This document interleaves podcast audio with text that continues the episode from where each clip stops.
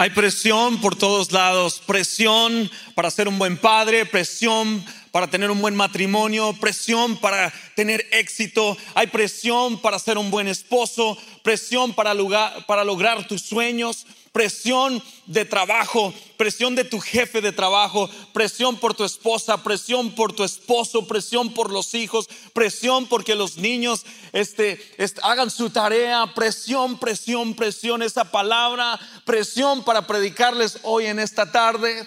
Si no me crees, te quiero decir que dice las estadísticas que hablar en público es una de las presiones más, más fuertes que puedas experimentar presión para, para lograr los sueños de Dios para tu vida. Presión para sentirte aceptado en las redes sociales. Presión para hacer todo. Hay mucha presión hoy en día. Claro, que no vengo a decirles o a reclamarles que me siento presionado por hacer esto. No estoy llorando, no estoy reclamando. Claro que debo de sentir presión porque es la palabra de Dios que penetra nuestros corazones, que es una espada que corta y claro que nos duele cargar el mensaje del Señor, porque la palabra de Dios es la que tiene el poder para transformarnos. Hay presión, pero no estoy reclamando mi posición o lo que Dios me ha llamado a hacer. Quiero que tú entiendas que hay presión por todos lados. El título en esta tarde lo he llamado Confianza bajo presión.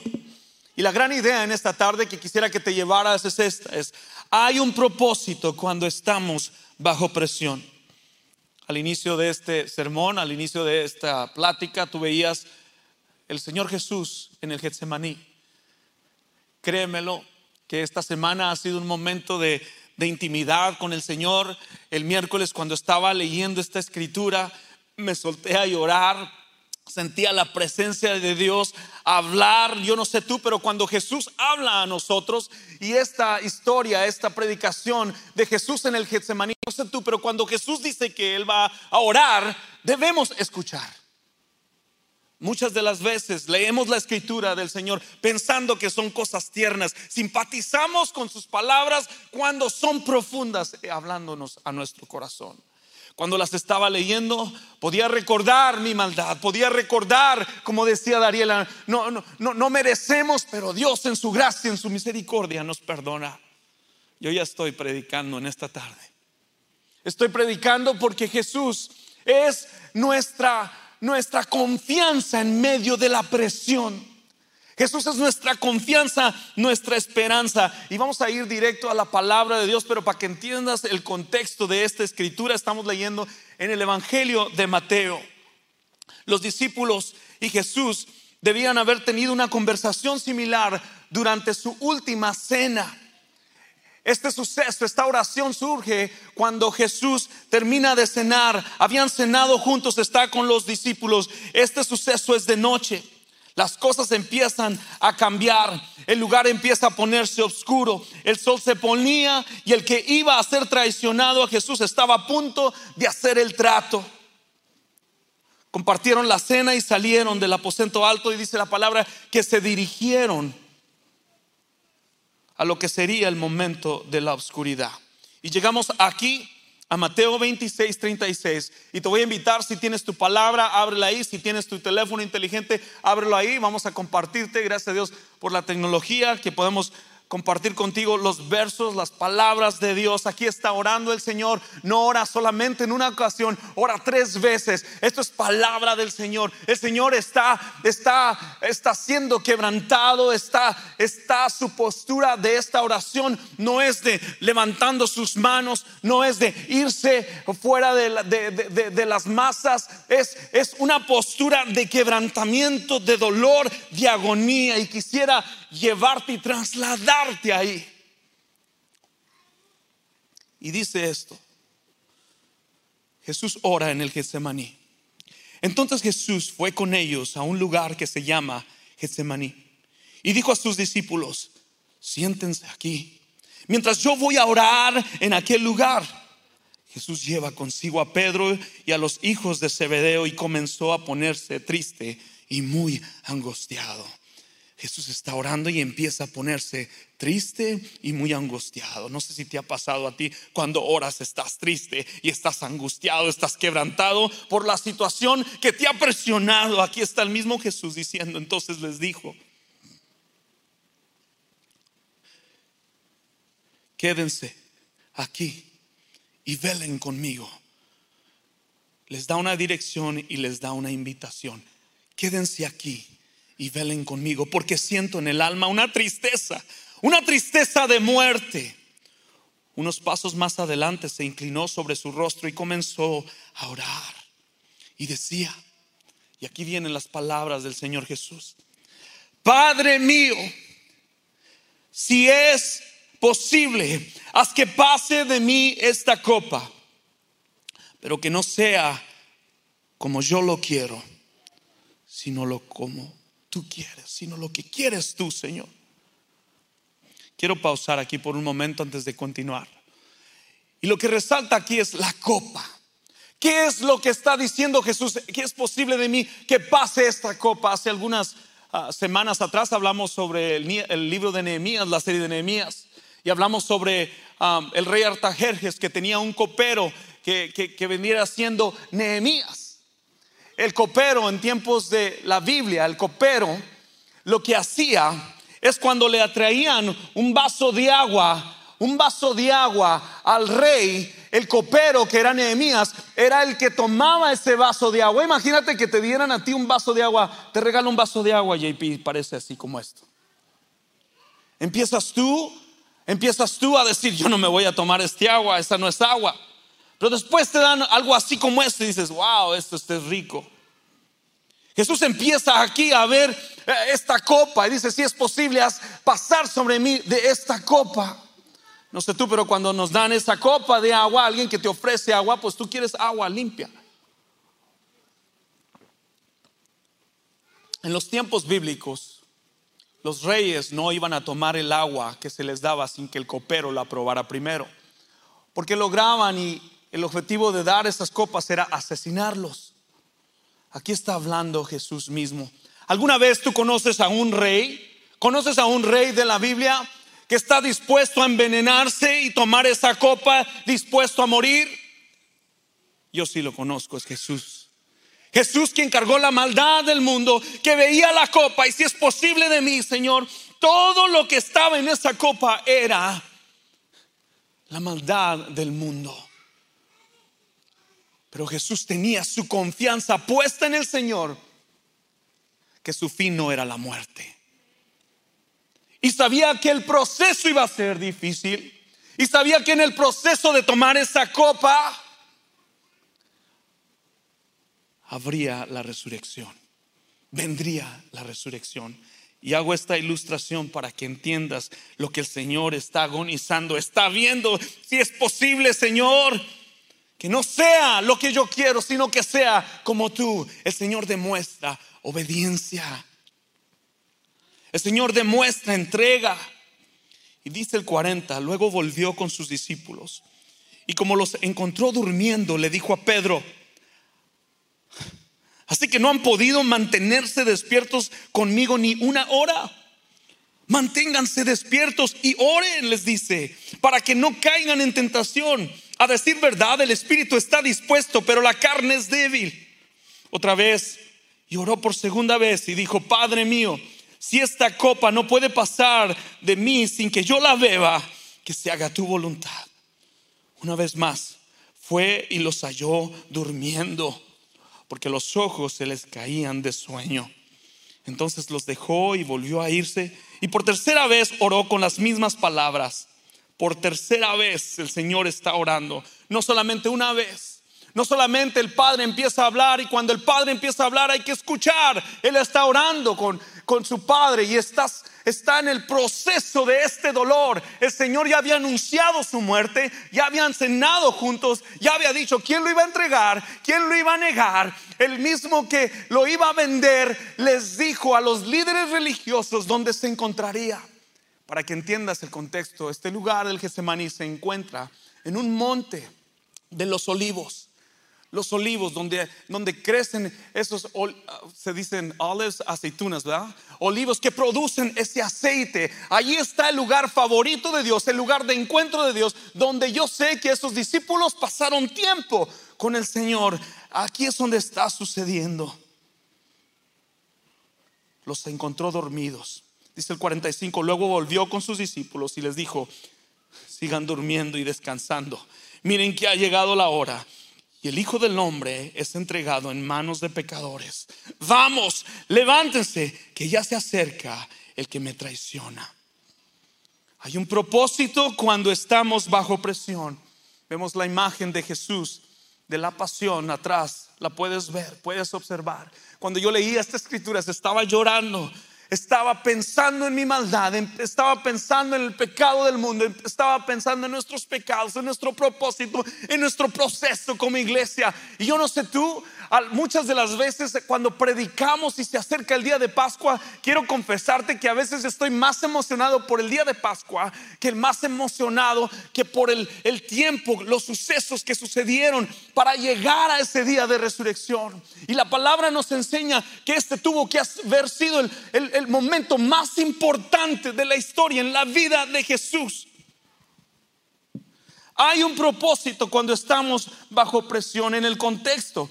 Aquí vemos que el aceite, los olivos, dice la palabra de Dios, vemos tres, tres observaciones. La primera vamos a estar viendo los minutos que conducen a la cruz. Es esencial, es importante.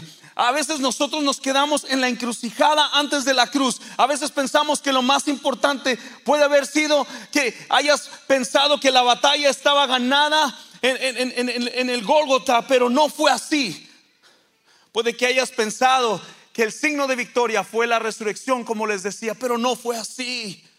La batalla final se ganó en el Getsemaní. Y hoy quiero compartir contigo tres cosas importantes que Dios nos habla y que esta palabra es para nosotros en este tiempo. La primera, la primerita, la presión. La presión, ya les hablé de la presión. Dice la palabra de Dios en Juan 15:1 dice, "Yo soy la vid verdadera y mi padre es el labrador, el labrador." El ejemplo del viñador dice que cuando tomas un ramo de uvas, si las tomáramos del supermercado, aquí tengo un ramo de uvas del supermercado y los dejo afuera por más de tres días, se echan a perder. Escucha bien, estas se echarán a perder. Pero cuando están en la vid permanecen y sus raíces crecen más profundas. Cuando la uva es cortada y es presionada, es presionada, entonces produce un vino que algunos queremos el vino y queremos también el aceite, pero no queremos el proceso. Algunos deseamos el vino y deseamos el aceite, pero no queremos el proceso. La presión. Cuando Dios hace, empieza a hacer algo en tu vida, empieza a presionarte. Yo no sé qué estés pasando en este momento. Yo no sé cuál sea la presión que tú tengas, pero hay un proceso que Dios quiere cumplir. Y te está procesando porque Él quiere atravesarte. Es importante que atravieses por el proceso. En Colosenses 2, 6 al 7 dice esto.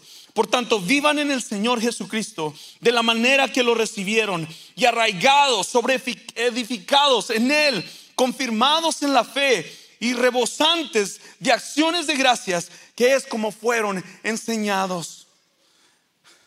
Vemos aquí en la escritura, la que acabamos de leer en Mateo 26, 39, dice, que a unos pasos más adelante él se inclinó sobre su rostro y comenzó a orar. Ahí empieza el proceso de nuestro Señor Jesucristo. Se inclina y empieza a orar. No es una oración de, gratitud, no es una oración de, de contentamiento, es una oración de agonizamiento.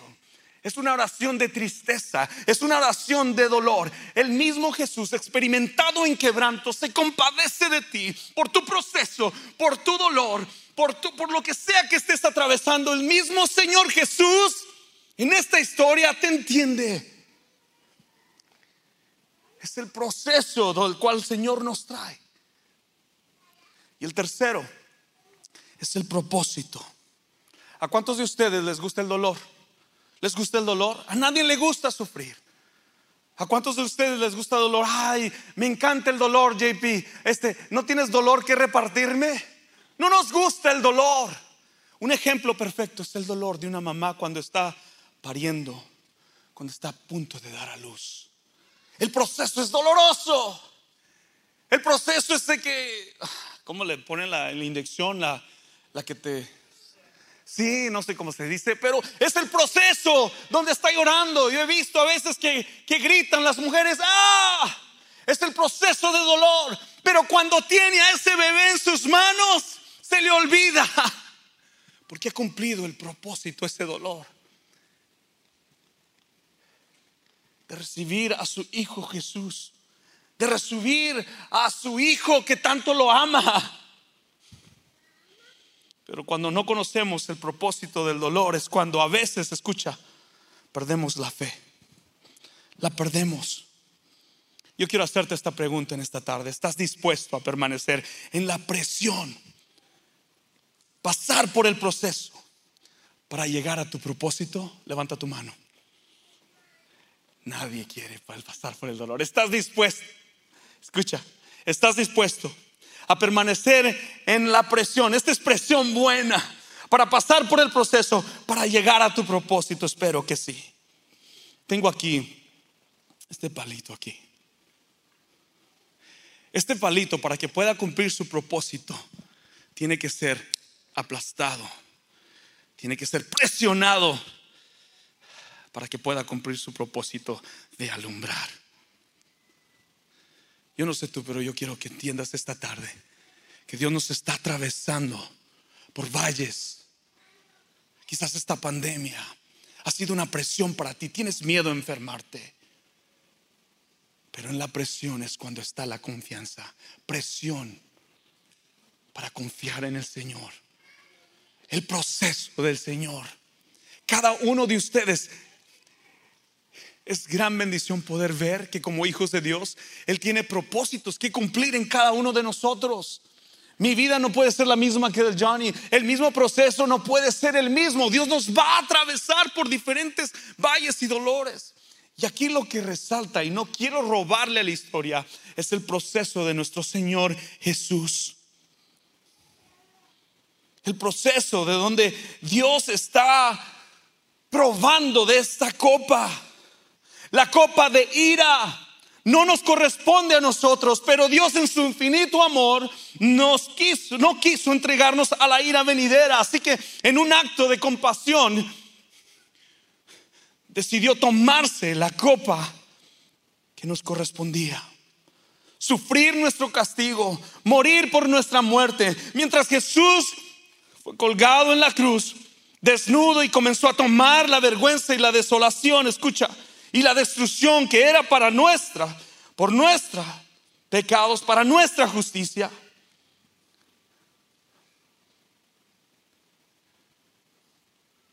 Es el dolor, es el pecado del mundo, es la ira de Dios por nuestra maldad. Y muchas de las veces queremos Sí, Dios en victoria. Sí, ya, hoy tuve un buen tiempo en la presencia de Dios y Él sanó, borrón y cuenta nueva, pero nunca vemos de dónde es que el Señor nos quiere sacar para darnos vida nueva. Arrepentimiento significa un giro de 180 grados de dejar de hacer lo que haces para entrar a lo que Dios tiene nuevo para ti. La presión no es para estar en depresión.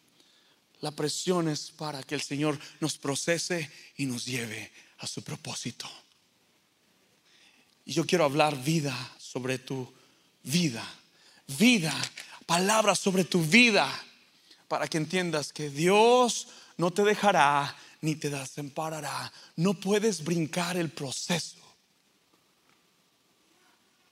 No puedes brincar la presión. Dios te llevará él te sustentará. Esta presión tiene un propósito. Y quiero terminar en esta tarde. Quiero compartirles que hace como siete años yo estaba en Colorado y entró un tiempo de, de ansiedad sobre mi vida. por lo largo de seis meses nosotros habíamos tomado la decisión de irnos y, y empecé a tener ansiedad por las noches. Y no entendía bien lo que el Señor quería que, quería yo la paz. Yo le decía al Señor, si me voy a sentir así sirviéndote, Señor, yo no quiero servirte porque sentía esa presión. Y compuse la letra de este canto que nunca lo he cantado en la iglesia, nunca lo he cantado. Y lo compuse pensando que Jesús estaba hablándome y diciéndome que regresara a Él. Que regresara a donde todo empezó. El Señor me decía que regresara al comienzo. Porque algunos de nosotros seguimos en el mismo lugar donde empezamos con Jesús y queremos que Él haga cosas y queremos que Él cumpla sus promesas, pero no estamos dispuestos a ser procesados. Queremos el aceite y queremos el vino, pero no queremos el proceso. Quiero hablar directo a tu corazón en esta tarde. Quiero hablarte a ti.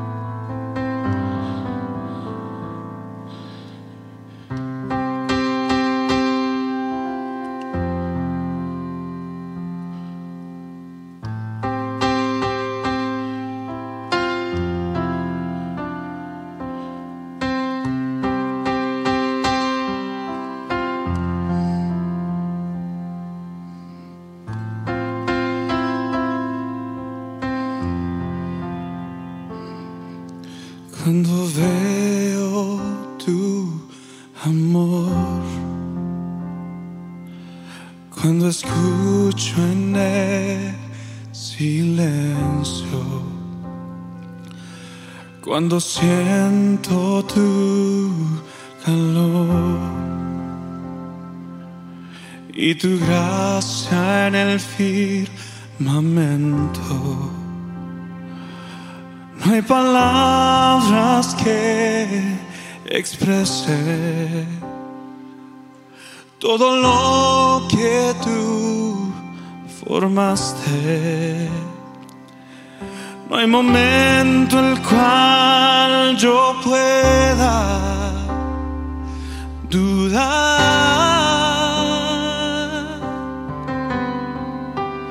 Todo empezó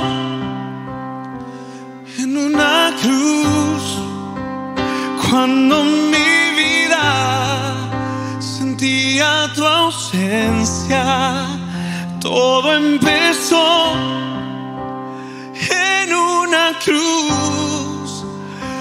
cuando mi ser se derramó.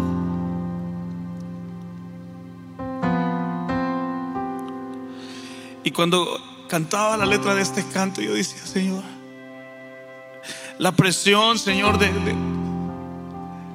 de, ser mejor, la presión de caminar en mi propia fuerza, Señor. Y no entendía que cuando me postro en su presencia y cuando me rindo a Él, es cuando soy más fuerte. Y el Señor me decía, tienes que empezar de nuevo, JP. Y para algunos de nuevo es empezar una vez más en la cruz. Algunos de ustedes han caminado con la presión del mundo y de la vida, pero jamás corren a la cruz. Yo vengo a decirte esta tarde que es tiempo de correr a la cruz. Ahí donde estás, póstrate delante de Él si es de rodillas. El Señor cargó el pecado del mundo el Señor entregó su vida no para condenarte, sino para darte una vida nueva en Jesús. Dice Señor, venid a mí todos los que estéis cansados, trabajados, aquellos que cargan con tantas cosas. Y la invitación es que en Él encontrarás descanso. Y la presión de la vida y la presión de, de todo lo demás viene a ser secundario. Porque en el proceso Dios ha prometido estar con nosotros. Y todo empezó en una cruz cuando mi vida sentía tu ausencia. Todo empezó en una cruz cuando mi ser se derramó. Cuando mi ser se derramó. Cuando mi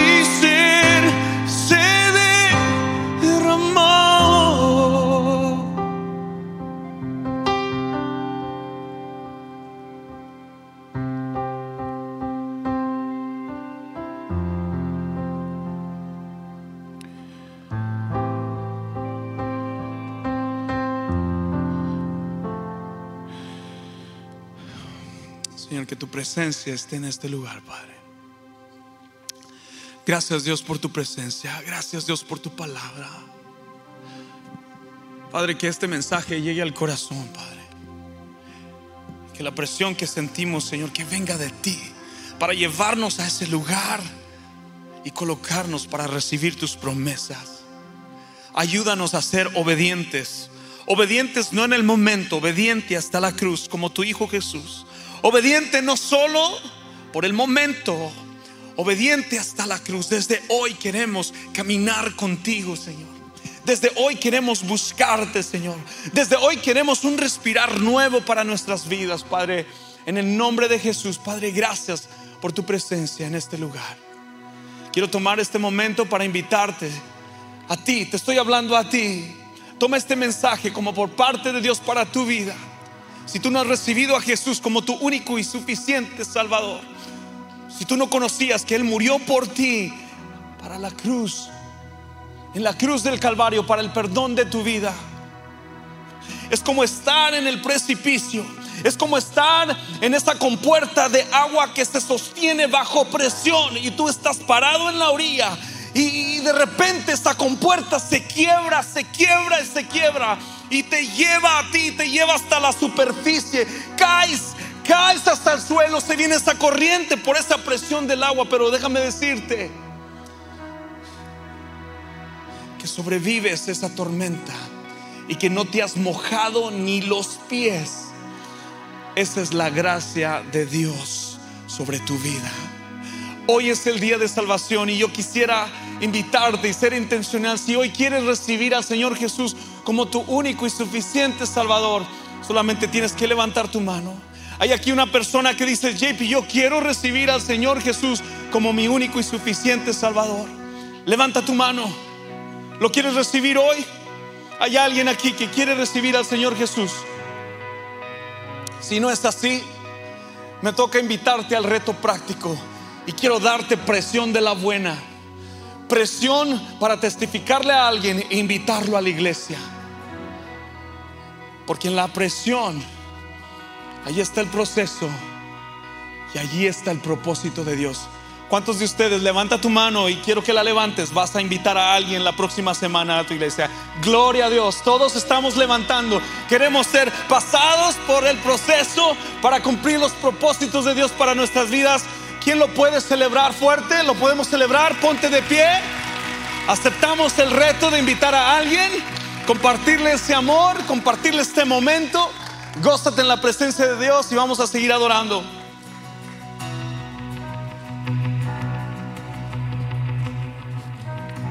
Hoy canto aleluya con el enemigo frente a mí. Hoy canto aleluya hasta que no quede duda en mí. Hoy canto aleluya.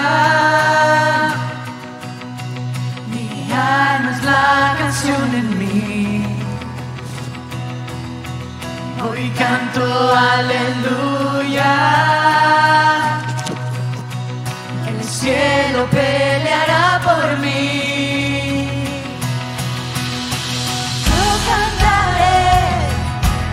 la tempestad.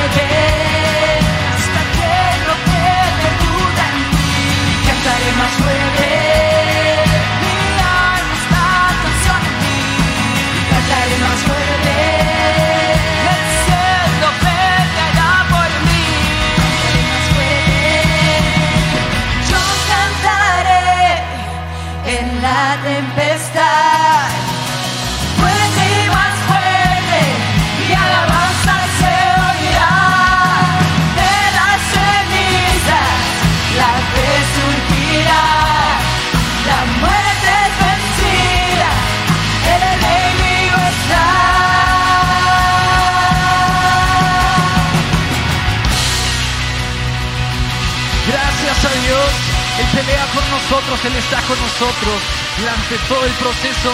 Iglesia, te invito a que la próxima